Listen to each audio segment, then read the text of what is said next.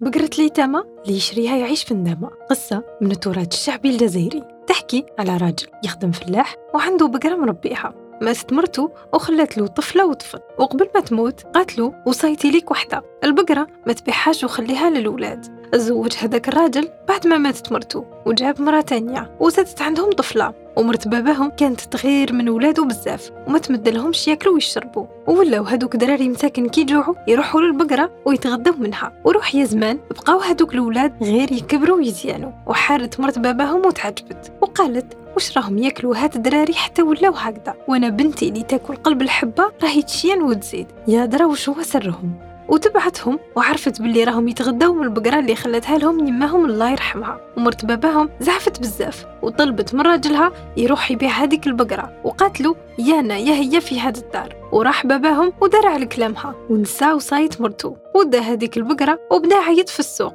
بقرة اليتامى. تتباع ولا لا لا؟ وكانوا الناس المدينة يجاوبوه ويقولوا يا وغير هي اللي ما تتباعش.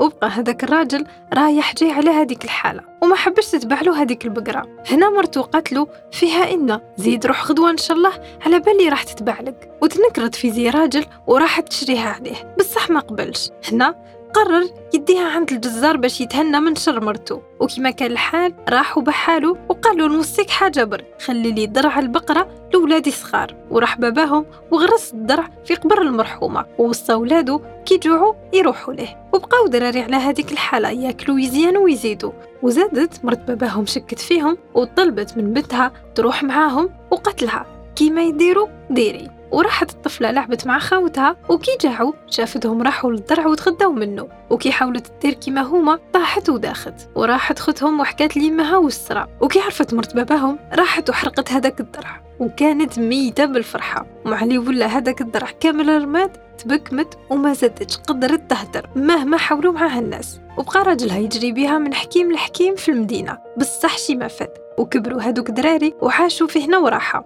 وهذه هي حكاية بقرة اليتامى اللي بيحا صح يعيش في الدامة.